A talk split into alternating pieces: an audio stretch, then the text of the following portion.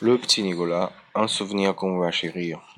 Ce matin, nous sommes tous arrivés à l'école bien contents parce qu'on prend une photo de la classe qui sera pour nous un souvenir que nous allons chérir toute notre vie, comme nous l'a dit la maîtrise. Elle nous a dit aussi de venir bien propre, bien coiffé. C'est avec plein de brillantines sur la tête que je suis entré dans la cour de récréation. Tous les copains étaient déjà là et la maîtrise était en train de gronder Geoffroy qui était venu habiller en martien. Geoffroy, un papa très riche qui lui achète tous les jouets qu'il veut Geoffroy disait à la maîtrise qu'il voulait absolument être photographié en martien et que sinon il s'en irait.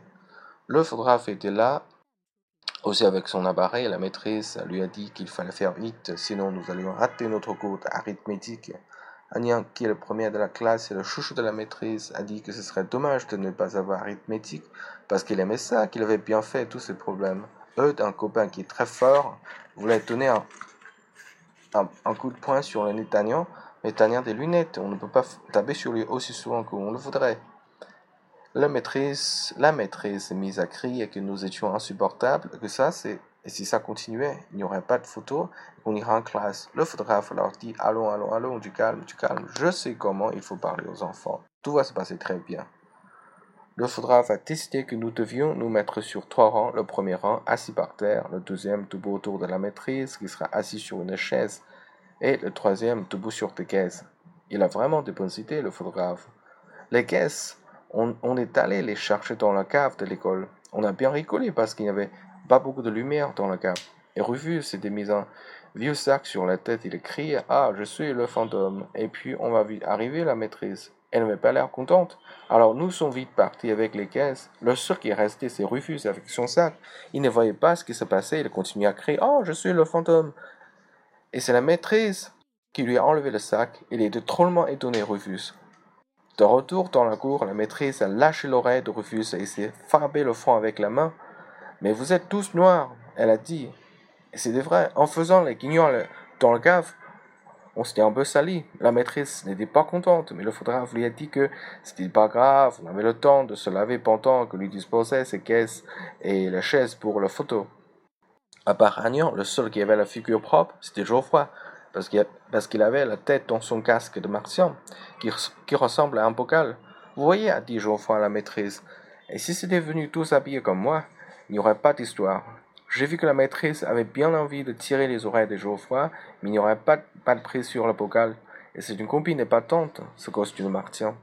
Nous sommes revenus après nous être lavés et baignés. Nous étions bien un peu mouillés, mais le photographe a dit que ça ne faisait rien, que sur la photo, ça ne se verrait pas. Bon, nous a dit le photographe, vous voulez faire plaisir à votre maîtrise Nous avons répondu que oui, parce que nous l'aimons bien. La maîtrise, elle est drôlement gentille quand nous la, pas, quand nous la mettons pas en colère. Alors, dit le photographe, vous allez sagement prendre vos places sur la photo, et les plus grands sur les, sur les caisses, les moyens debout et les petits assis. Nous, on est allé, le photographe était en train d'expliquer à la maîtrise qu'on obtenait tous les enfants quand on était patient, mais la maîtrise n'a pas pu l'écouter jusqu'au bout. Elle a, dû nous elle a dû nous séparer parce que nous voulions être tous sur les caisses. Il y a un seul grand ici, c'est moi, cria Eud, qui posait ceux qui voulait monter sur les caisses. Comme Geoffroy insistait, Eud lui a donné un, coup de poing sur le bocal et s'est fait très, très mal. On a dû se mettre à plusieurs pour enlever le bocal de Geoffroy qui s'est décoincé. La maîtrise a dit qu'elle nous donnait un dernier avertissement, après ce serait l'arithmétique. Alors, on s'est dit qu'il fallait se tenir tranquille, on va commencer à s'installer. Geoffroy s'est approché du photographe. C'est quoi votre appareil? Il a demandé. Le photographe a souri et a dit C'est une boîte d'où a sorti un petit oiseau, bonhomme. Il est vieux votre engine, a dit Geoffroy. Mon papa m'en tournait un avec soleil, objectif à courte focale, télé-objectif et bien, bien sûr des écrans. Le photographe a paru surpris. Il a cessé de sourire et a dit Geoffroy de retourner à sa place. Est-ce que vous avez au moins une cellule photoélectrique? a demandé Geoffroy. Pour la dernière fois, retour à ta place, a crié la photographe qui, tout d'un coup, avait l'air très nerveux. On s'est installé, moi. J'étais assis par terre, à côté d'Alceste. Alceste, c'est mon copain, qui est très gros, qui mange tout le temps. Il est en train de mordre dans une tartine de confiture. Le photographe lui a donné de cesser de manger. Mais Alceste a remonté qu'il fallait bien se nourrir. Bien qu'il se nourrisse. Lâche cette tartine, a crié la maîtrise qui était assise juste derrière Alceste. Ça l'a tellement surpris Alceste qu'il a laissé tomber la tartine sur sa chemise. C'est gagné, a dit Alceste, en essayant de racler la confiture avec son pain. La maîtrise elle a dit qu'il n'avait plus qu'une chose à faire, c'était de mettre Alceste au dernier rang pour qu'on ne voit pas la tache sur ta chemise. Eudes a dit la maîtrise, laissez votre place à votre camarade. Et ce n'est pas mon camarade, répondu Eudes, il n'aurait pas ma place, il n'a qu'à se mettre de dos la photo, comme ça on ne verra pas la tache ni sa grosse figure. La maîtresse est fâchée et elle a donné comme punition à la conjugaison du verbe.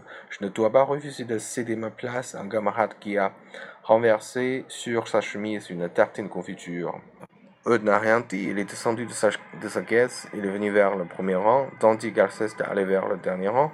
Ça fait un peu désordre, surtout quand Eudes a croisé Alceste, lui a donné un coup de poing sur le nez. Alceste a voulu donner un coup de pied à Eudes, mais Eudes a esquivé, il est très agile, et c'est Agnan qui a reçu le pied, heureusement, là où il n'a pas de lunettes.